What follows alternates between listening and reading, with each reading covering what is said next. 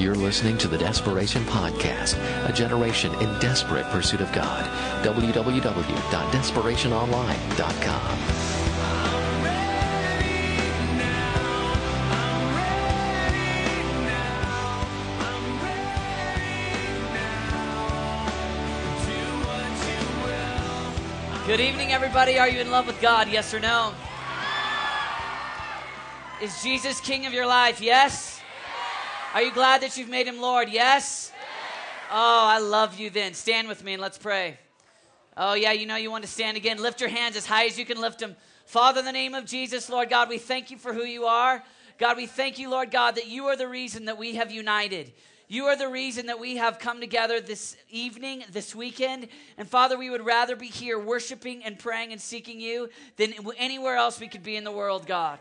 Father, we love who you are. We love what you're doing in our lives. And we love to love you, God. God, we love expanding your kingdom. God, we love being totally devoted to you. And God, we say now, use us and spend us. And God, light our hearts on fire that we could light the world on fire. We love you and we honor you. And everybody shouted, Amen. Amen. Amen. Have a seat. Well, I love you, Tag. And uh, I'm so honored to be here. I love Brent. I love John. I love Jeremiah. I love God. I love Tag. And it's so awesome to be here. I love the enthusiasm that each one of you guys have. It's been phenomenal, even over this last hour, to watch you guys wait on the Lord. It's so powerful. It's good. Revelation chapter 12. Um, we're going to talk tonight a little bit about overcoming. Say overcome. overcome. It's not loud enough. Overcome. It's not loud enough. Overcome. That's a lot better. Revelation chapter 12. Now, uh, the theme this weekend, we're talking about home. And as you know, uh, not only is this life not our home, not only is earth not our home, not only is it not our home to kind of be, you know, here and now, but realistically, our home is not just, you know, we've kind of said, uh, you know, heaven is our home. I've heard that before. But I want you to get in your heart that your home is ultimately you being radically different than you are today. Home is ultimately the place when we look at where we're going in terms of revelation and when you and I uh, become people that look like Christ. Our, the place where we're going to dwell, the place where we're going to live, it's going to be a lot different than how we are now. Say amen. amen. We're going to be a lot different. We're going to we're going to set our, our path. We're going to be we're going to be on a course to change. That's what I want to talk about tonight. Revelation chapter 12, verse 11, famous verse. You probably heard it a lot. We'll start in verse 10. Then I heard a loud voice. Can I get a little more light up here? Just a little bit more so I can see the Bible. Otherwise, we're going to be reading other things. That's much better. Thank you. Then I heard a, a, loud voice in heaven say, Now have come the salvation and the power of the kingdom of our God and the authority of his Christ. For the accuser of our brothers, or maybe as you were growing up, you heard the accuser of the brethren, the accuser of our brothers. Thank you, Britt. Everybody give Britt a hand. For the accusers of our brothers, who accuses them before our God day and night. Now, there's that accuser of the brother. You know who that is? That's Satan. Say Satan. Satan. Okay, now some of you say the devil. the devil. All right, now, do you know that this that Satan, the devil, is real? I mean, do you know that? Do you know that he has an agenda against your life? I think sometimes we think a little bit about a, a little devil. You know, this this small little red horned eight inch tall devil that sits on your left shoulder saying, Be bad. This kind of small devil. But realistically, here in Revelation, it says that he accuses you all the time, day and night. Say day and night. I want you to imagine this devil accusing you. Yeah, you, not the guy next to you, not just not just the good Christian kids and not just the bad horrible kids, you wherever you fit, whatever you think of yourself, whatever image you have of yourself, that devil accuses you all the time, day and night, night and day, day and night, night and day. I mean, imagine. It says he's like a roaring lion, all, accusing you all the time. Day and night, night and day, day and night, night and day. I mean, he is after you, this devil, this Satan. So here it is, right here. We read the accuser of the brethren. Day and night and night and day, he's accusing you. Look what happens then it says, who accuses them before our God day and night has been hurled down. oh, can you imagine the day where forever and ever he's hurled down? I love the songs, the worship songs that say it. You know, I love the songs where it's like, you know, kind of quiet and sweet, and where we're like, you know, I love you, Lord. I love like that kind of stuff. But you know what I love? Man, I get really excited. Furnace people know this. I start freaking out when we start singing songs like Satan is vanquished and Jesus is king. Ah, come on, man. I love that. I love that moment. The Conquered the Grave song that we've been singing a lot. You know, how's that go? I don't know, but it says conquer the grave. I go, ha ha, yeah, I like that. You know why? Because Jesus destroys this accuser. This accuser is alive and well right now, but this accuser's time is limited. This accuser, day and night, night and day after 17 year olds. This accuser, day and night, night and day after 14 year olds. This accuser, day and night after 20 year olds, 25 year olds, and 40 year olds. I mean, he's after them. There's going to be this moment where he's going to be hurled down and it says, For they overcame him. Oh, there are people that overcame this devil, this Satan. How? They overcame him by the blood of the Lamb and by the word of their testimony. You know what the blood of the Lamb is? It's Jesus Christ. You know what the word of the testimony is? The word of their testimony is the experience of Jesus in their lives the knowledge of Jesus, the finished work of Jesus on the cross, and the way that that was lived out through them. Turn with me to John chapter 16. Do you have your Bibles? Come on, I need more Bibles. Let me hear Bibles flipping. Come on, Bibles, Bibles, Bibles. John chapter 16. Look at this. Here's Jesus, and Jesus is talking to his disciples. He's about to embrace the cross. All of you probably are familiar with John chapter 17. It's called the high priestly prayer. And Jesus goes to Gethsemane and he begins to pray. It's a very, very famous verse. But right before he goes to do this, this uh, John 17 prayer, in John 16 33, he makes this statement. It's so stunning. He looks at Peter. Peter's going to have a rough night. He's going to disown him three times. You know, James and John and all of them, they're all going to like leave him. And, and, and Jesus looks at these guys. They're pretty normal guys, they're weak, average guys guys, but he looks at him and he makes a statement. Look at this. I want you to imagine. He says, uh, he says, verse 33 I have told you these things so that in me you may have peace. In this world you will have trouble. I just want you to know, friends, I, I, I, I, I, love the moments where we come before God and where we worship and where we sing and where we praise Him. But you know what? The reason why we need those moments it's because in this world, Jesus goes, you're gonna have trouble. It's a part of it's a part of life. High school, college, I mean the rest of your days you're in a war zone. Some of you guys think, "Oh, yeah, maybe I get saved and I pray a prayer and suddenly life becomes Candyland and sweet, you know? It's like, "Ooh, wonderful." And it's, you know, Jon Egan songs every day, you know, every day. You know, and it's just pretty and it's nice and and and things feel pretty. No, no, no. It's a war zone and you live you don't live in Candyland. You won't, I know, I know you'd like to hear that. I know it'd like to, it'd be nice to think, okay, I get saved, you know, my soul is kind of locked in the vault of heaven forever, and it's kind of, there it is, and I'm gonna just marinate on earth till I die. And one day Jesus will return for me, and then I'll smile. And in the, the next 40 years, I'm to just kind of do good things, be a good person, sing good songs, pray a few prayers, read my Bible, and life will be sweet. Wrong. Your life's not to be sweet. If you're one of the people that's attacking the gates of the enemy, your life is not going to be sweet. And Jesus looked at these disciples and he goes, Oh, Johnny, it's going to get rough. You're going to be on that island called Patmos for a long time. James, come here. Look at me. You're going to need to hear this. That sword you're going to face, it's going to cut your head off in Acts 12. You're going to need to, you need to know this right now. You're going to have trouble. It's, it's not, it's, it's not going to be pretty. It's going to be more than just Christian t shirts and smiley Jesus moments. You're going to need to hear this. You're going to have trouble. And then he gives them the comforting phrase. He says, Take heart, for I say I. Jesus goes, I. It's about me. I have overcome the world. Jesus is only moments away from going and defeating Satan forever and ever on the cross. He's only moments away where he's going to defeat sin and Satan. And he's going to say, Fellas, I'm going to defeat the enemy. I'm going to defeat death. I'm going to rise again. And then it's going to be your role and your calling to go spread that victory for the rest of your lives. Take heart. Oh, you're going to have trouble. But I want you to get this and you know what you and I live in? You and I live in the time where Jesus has already defeated the enemy. And we live in the time where right now we are spreading that victory. And there's still a war going on, and there will be one day where he will be defeated for good forever. But right now, you and I are those that take the knowledge of the cross, the knowledge of Jesus defeating him, and we spread it, and we go and we become those that overcome. I, have got a, a, kind of a yearning in my heart tonight because I, I'm amazed how few people have a vision to overcome. I'm amazed how few how few people really when they look when they talk and they put words to how they're going to live their lives and they put words to how they really think that they'll be in 10 years. Really how they think they'll be in 30 years. So few people have a real vision to overcome every every sin, to overcome and really be standing with Jesus conquering the enemy.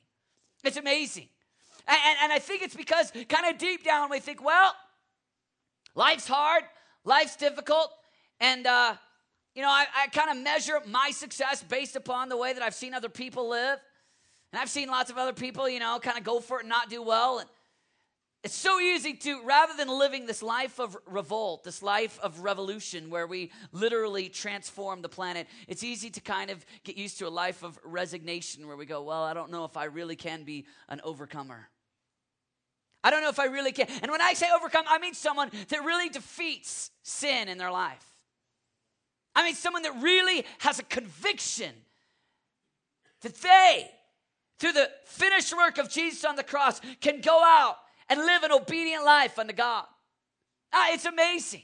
It's amazing how what the enemy wants us to do is just to kind of get you to pull back a little bit, live a life of resignation rather than a life of revolution, chill out, and just be okay having a couple God encounters once a year.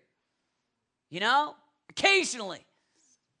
Tolerating this sin, tolerating that sin. Hey, we all struggle. But I want to tell you something that God has a plan for you to be an overcomer. Tonight, I'm going to show you in Revelation where Jesus literally says in chapter 2 and chapter 3, he shows that there will be people that overcome. The fact is, is that overcoming is not impossible. It is what Jesus told us to do. And then Jesus told John, there will be people that do overcome. Why not us? Why not? Why not tag? Why not you? Why not me? Why, why be people that say, hey, let's sit around and talk about it, try to tie some intellectual knots as to why it's maybe not possible, or kind of, you know, kind of stir it up and think, well, I don't know. I mean, let's get, and, and let's philosophically try to figure out why it's okay to live a compromised life. It's not okay. And you'll run into so many people that'll try to give you philosophical reasons why it's okay for you to be average.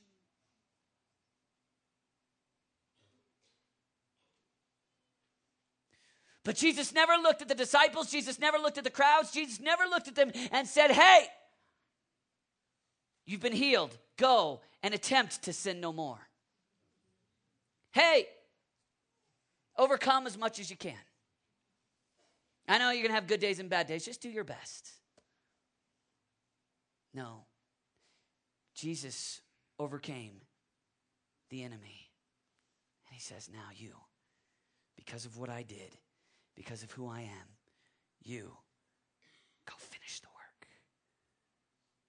I'm convinced that we have a mentality of trying to keep sin kind of away from us a little bit and just you know, as it comes toward me, I'm going to try to keep it out. You know, like as this sin comes at me, ooh, I got to push that one away. And ooh, as this one comes at me, ooh, I got to push that one away. And, and then I'll just kind of live in this Christian life where my primary way of overcoming sin is defense. I'm going to kind of try to keep these things out of my life.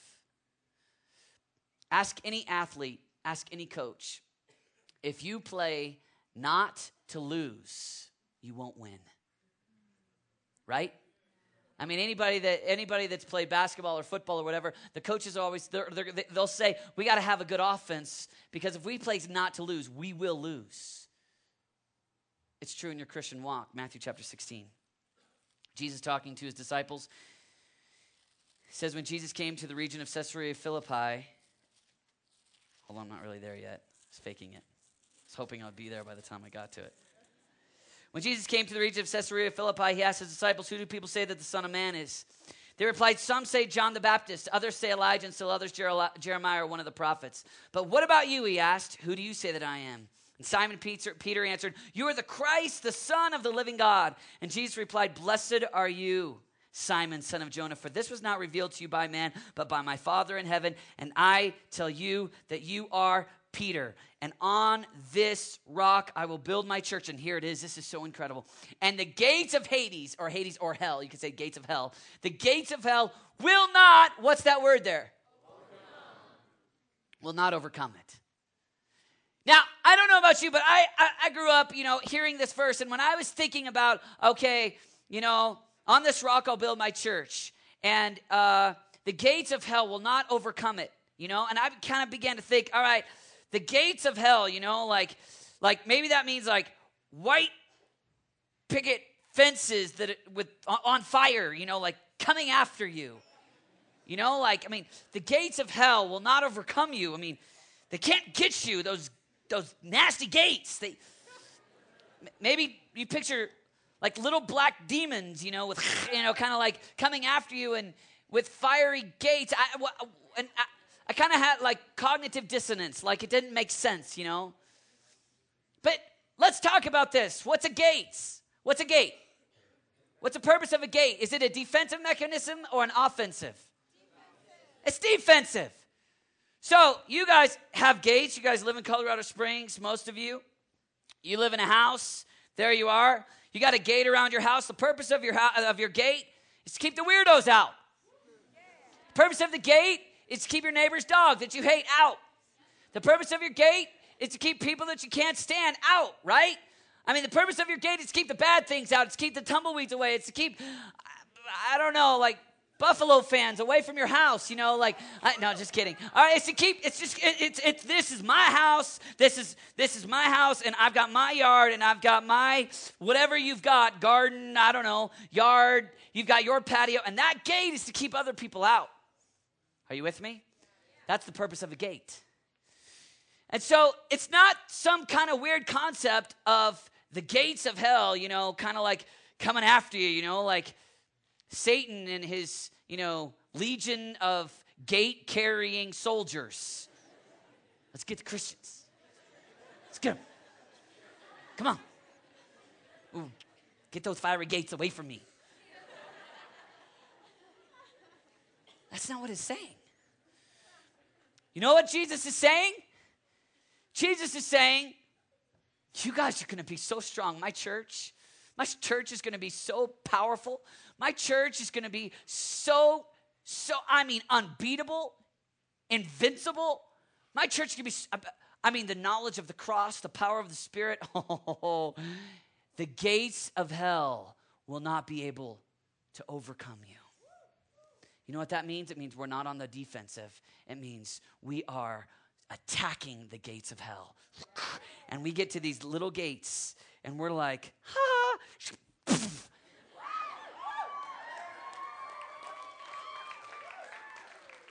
It means that those gates in hell cannot keep you out. It means that you're on the offensive. It means that you are so powerful and so strong that those little tiny gates, those little tiny gates are like small in comparison with how massive and how big God inside of you is. Friends, you need a vision to overcome every scheme of the enemy. And it means not just sitting around and waiting and trying to get some of the bad things. Oh, I mean, I sit at I don't know how many coffees, and oh, I just struggle with this, and I just struggle with that, and I, the devil's been tempting me with this. And I, I'm just, I just feel like looking at him and smiling and saying in a very pastoral way, shut up. I feel like looking him and saying, listen, you've got no, you've got no attack in you. You're sitting there just kind of, your Christian walk is like imagining this little devil that's trying to pick you apart, and he will. The only way that you're going to conquer him is if you have a vision for victory, if you have a vision to overcome, and you go after him and you say, There's no way that hell can keep me out. I'm going in after him. Oh, man. Come on, people. Can you imagine having a vision that says, I know that where this thing ends up is Jesus hurling the devil out forever and ever. I know that this thing ends with me in victory, me literally spreading the fame of Jesus so strong. Look at the way that the message says it. Jesus came back. God bless you, Simon, son of Jonah. You didn't get this answer out of books or from teachers. My Father in heaven, God Himself, let you in on this secret of who I really am. And now I'm going to tell you who you really are. You are Peter, a rock. This is the rock of which I will put together my church, a church so expansive with energy that not even the gates of hell will be able to keep it out. Where's our energy?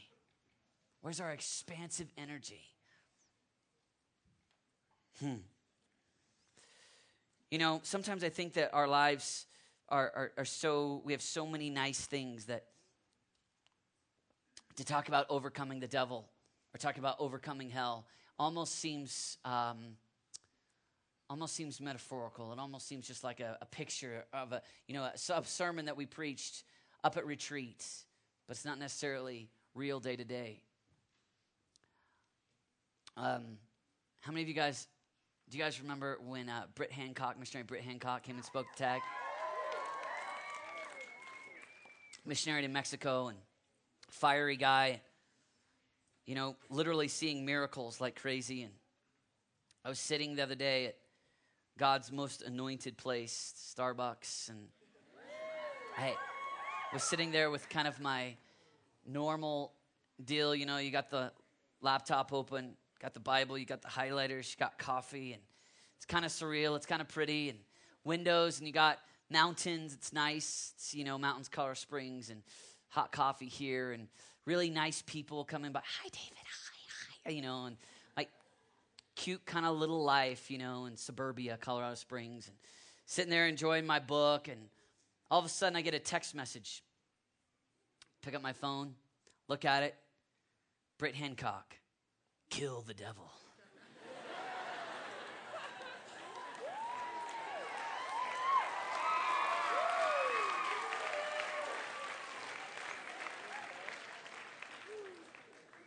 That text message has messed me up for weeks.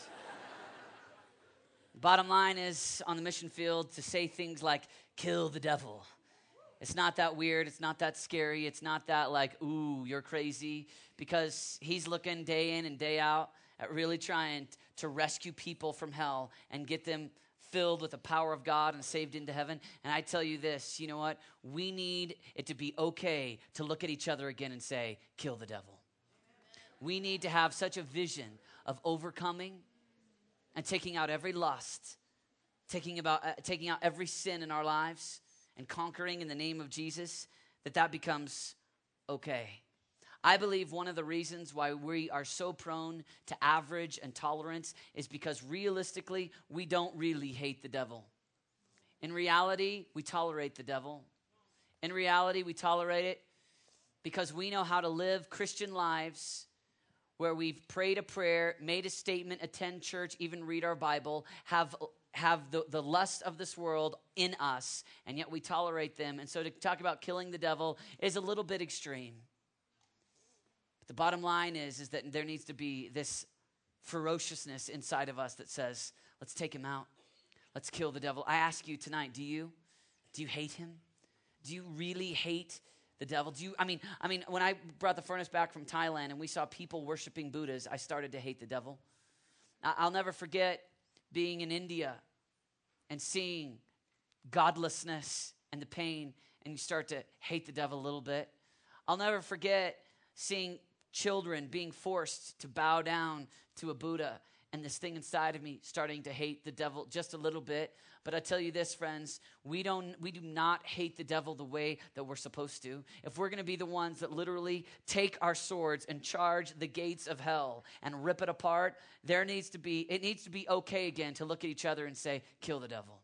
It needs to be okay to look at each other and say, as you head into your high school, stomp out every lust, every every little scheme of the enemy. Hate hate every little average thing that keeps us from 100% righteousness. Where is the vision to overcome? Where is the vision for radiant righteousness? Where is the vision that says, hey, I'm 17 years old and I'm to walk in total purity? There's a toleration that is so sick and so filling our, our generation. And the only way that we're going to overcome it is if you hate it. If it literally grosses you out. If you look at it and it makes you ill, it makes you sick. You know, you know, I, I, this is kind of like started to kind of burn inside of me. And you know the imagery that I've started to put on it? To try to get it, to try to get it in my mind. Revelation 3:16, you're familiar with this, but Jesus says that to those that are lukewarm, he wants to puke them out of his mouth. That's where this is going. I mean, literally. Now we hear that and we go, "Oh, let's not read those scriptures. Let's let's read the sweet scriptures. You know, like "Be still and know that I am God." Let's read scriptures like that. Let's let's you know let's let's let's just kind of like enjoy each other. We're the community of God. Let's not talk about hating the devil and puke, David. Ugh. You know, one of the ways Jesus says the puke, I mean the the the what the puke, Jesus says the puke, Jesus says the the lukewarm, he's gonna puke out of his mouth. I mean, imagine. Jesus saying luke, lukewarm. So you know what I begin to do is everything in my life that I go, that thing has the potential to make me lukewarm. It's gonna freak some of you out. It's okay. Look at your neighbor and say, He's a freak, just give him space.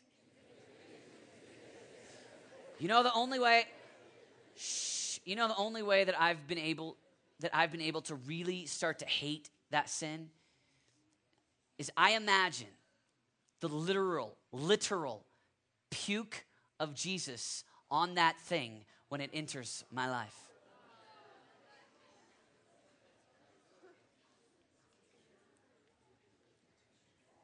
When I'm talking to my friends and the conversation begins to get slanderous, I imagine the literal, literal puke of Christ on my mouth.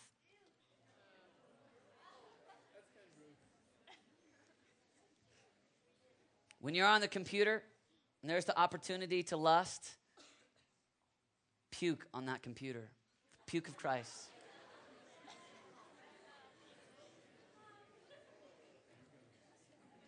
When you're hanging out with your friend and the conversation begins to go towards gossip, I imagine, I literally, puke. When you're out with your girlfriend, you're making out with her,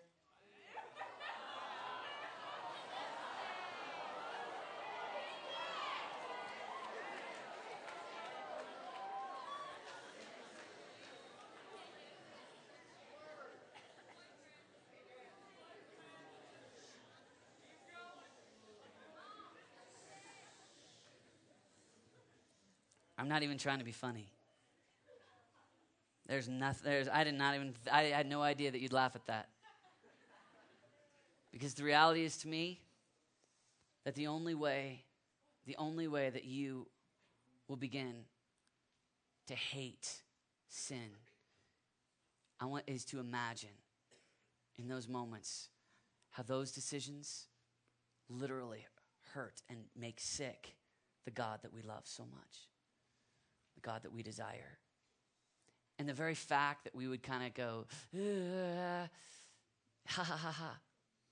Listen, sin is the thing that will keep us from Him. And the fact that we've become just kind of so casual about it, you got to hate it. And I don't know what imagery you use. I don't know the ways. I don't know all the things that you do to make sure that you hate it. But the number one scheme of the enemy over your life is to get you to just tolerate it. To just tolerate another night of wasting it on movies and MySpace. Yet another day of a few slanderous words. But that's not that's not attacking the gates of hell. That's lethargic Christianity, of which one day will be puked out of the Godhead. That's not overcoming, that's tolerating. The easiest way to live is tolerating the knowledge of the gospel, but no power. It's easy to live that way. Easy. And you can live as a church going, good American Christian kid, and have no power of God on your heart, have no life, and one day be shocked. Friends, God wants us to grow desperate in our hatred towards the things that not only rip us apart, but the things that are keeping our generation from knowing Him. And your generation is so tolerant because it's all they know. And we say more than four because when it's really sin predominant all throughout this generation, it's a big deal. It's the scheme of the enemy. And the only way that we're going to change it is to revolt. The only way that we're going to change it is to start to hate what God hates. And He hates those things. He hates cheating. He hates lying. He hates immorality. He hates it. And until, as long as it's just a Bible story to you, as long as just kind of something you know in your head and it's not something that's real practical day in and day out, then you'll still be taking your test, look over, and oh yeah, God will forgive me. Let's move on. But if you look over and just puke on the desk, if you look over, instead of making out with her and being like, oh, well, I'll pray and ask God to forgive me tomorrow, there's puke on her face, you might stop. David, don't be so graphic. That's so gross.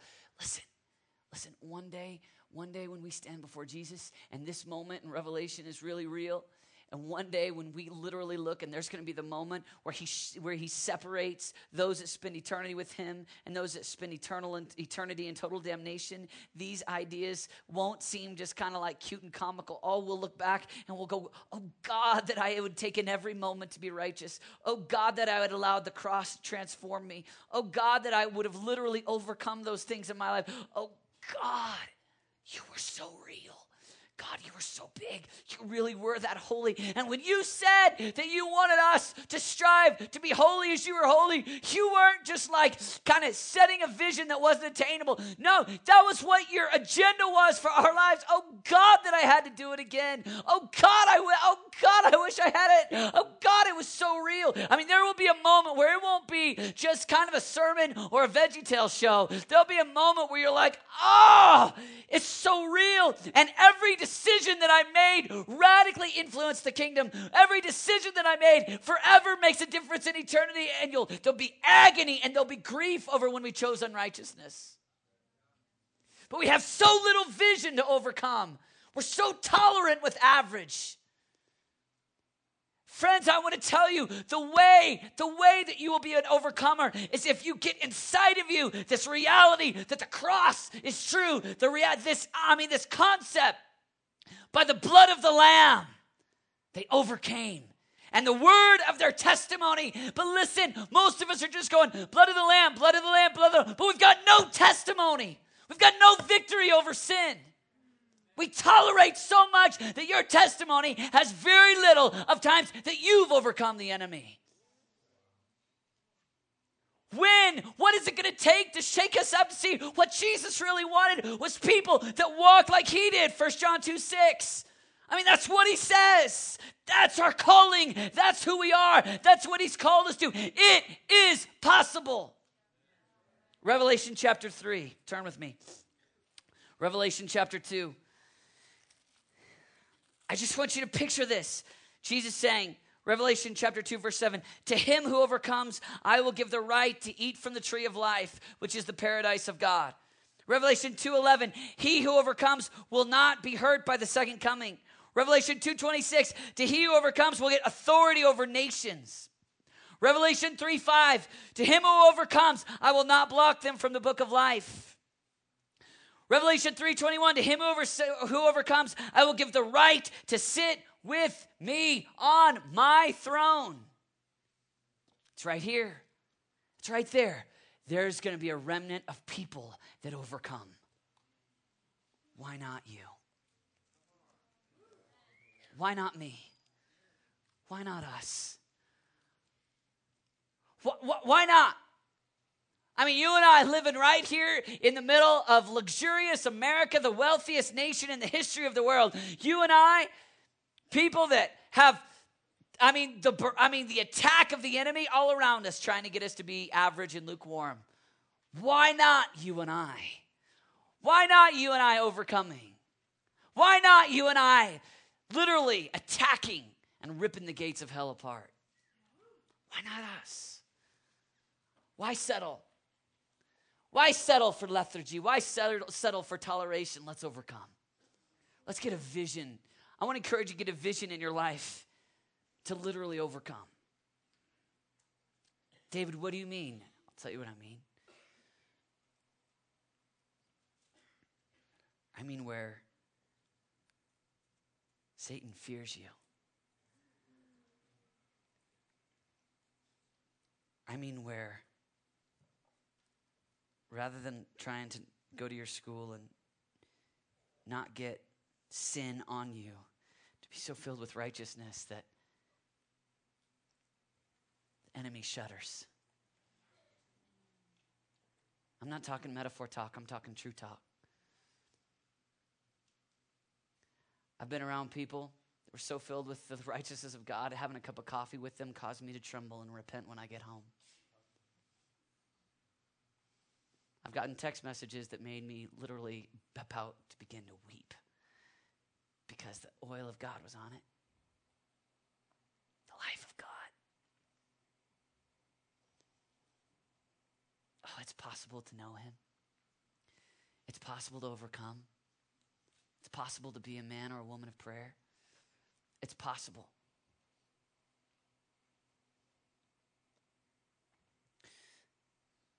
One of the famous kind of writers in 1950s and 60s.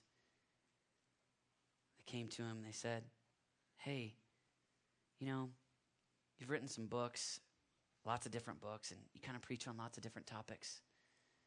But what do you want to be known for? You know, people don't really know kind of what's your message, what's your main thing. Was a Q&A session.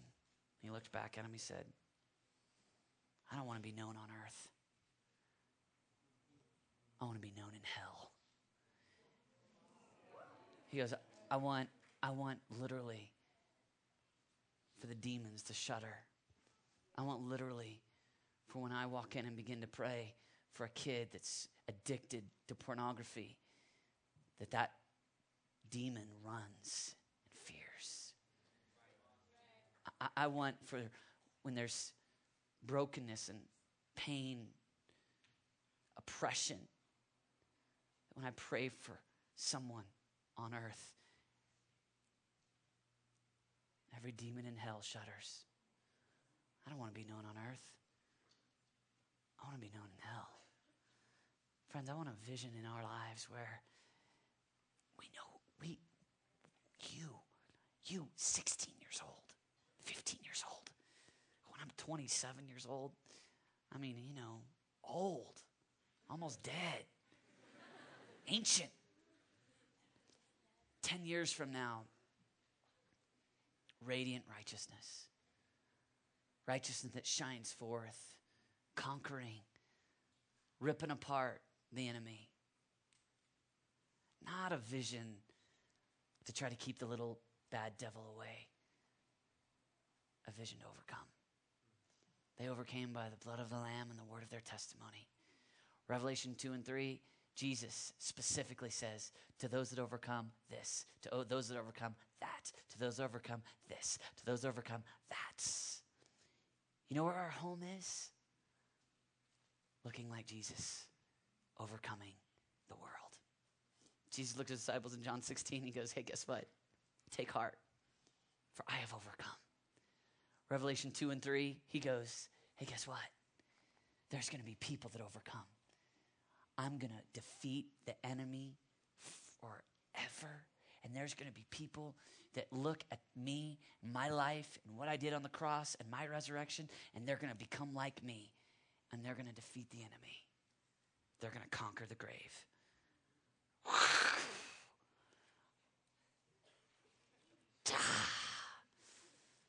want that. God's doing a miracle in tag. God's doing a miracle in this group of people. Why not 10,000 young men and women across America that are conquering? Why not 10,000 that say, we're going to overcome? Why not 25,000 that can't even start a service because we want to pray? Why not? It could happen. Why not prayer meetings on high school campuses? Why not miracles, literal miracles? Why not? We won't have it as long as we tolerate sin. But if we get to the point where we say no toleration, we will overcome. We'll see it.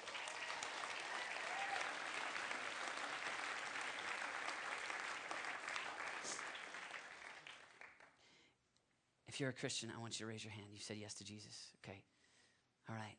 Now, listen to this. You've said yes to the finished work of Jesus on the cross. You are an overcomer. Say, I'm an overcomer. Now, listen. Most people view their lives as sinners that struggle to overcome. Let me say that again.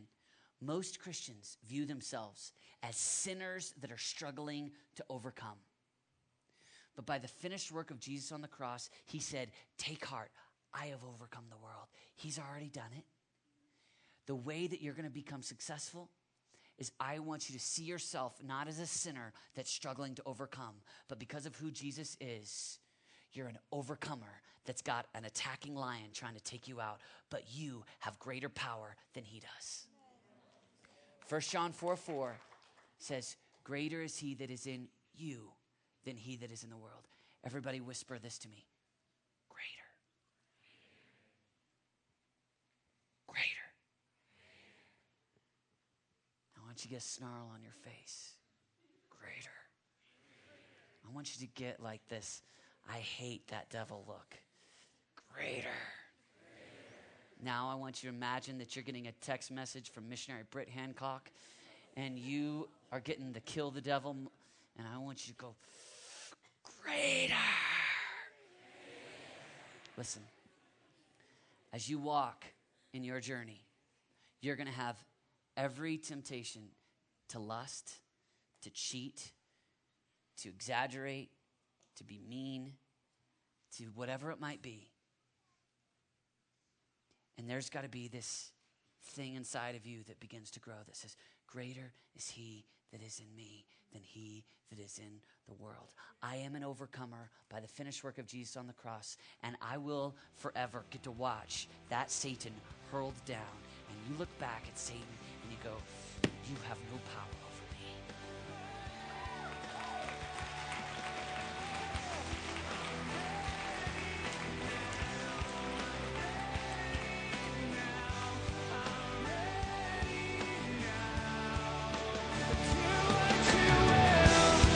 just heard one of the speakers from Desperation, a ministry of New Life Church in Colorado Springs. For more information on becoming a Desperation intern, attending one of our conferences, or joining the Desperation National Network for local churches, visit us at desperationonline.com.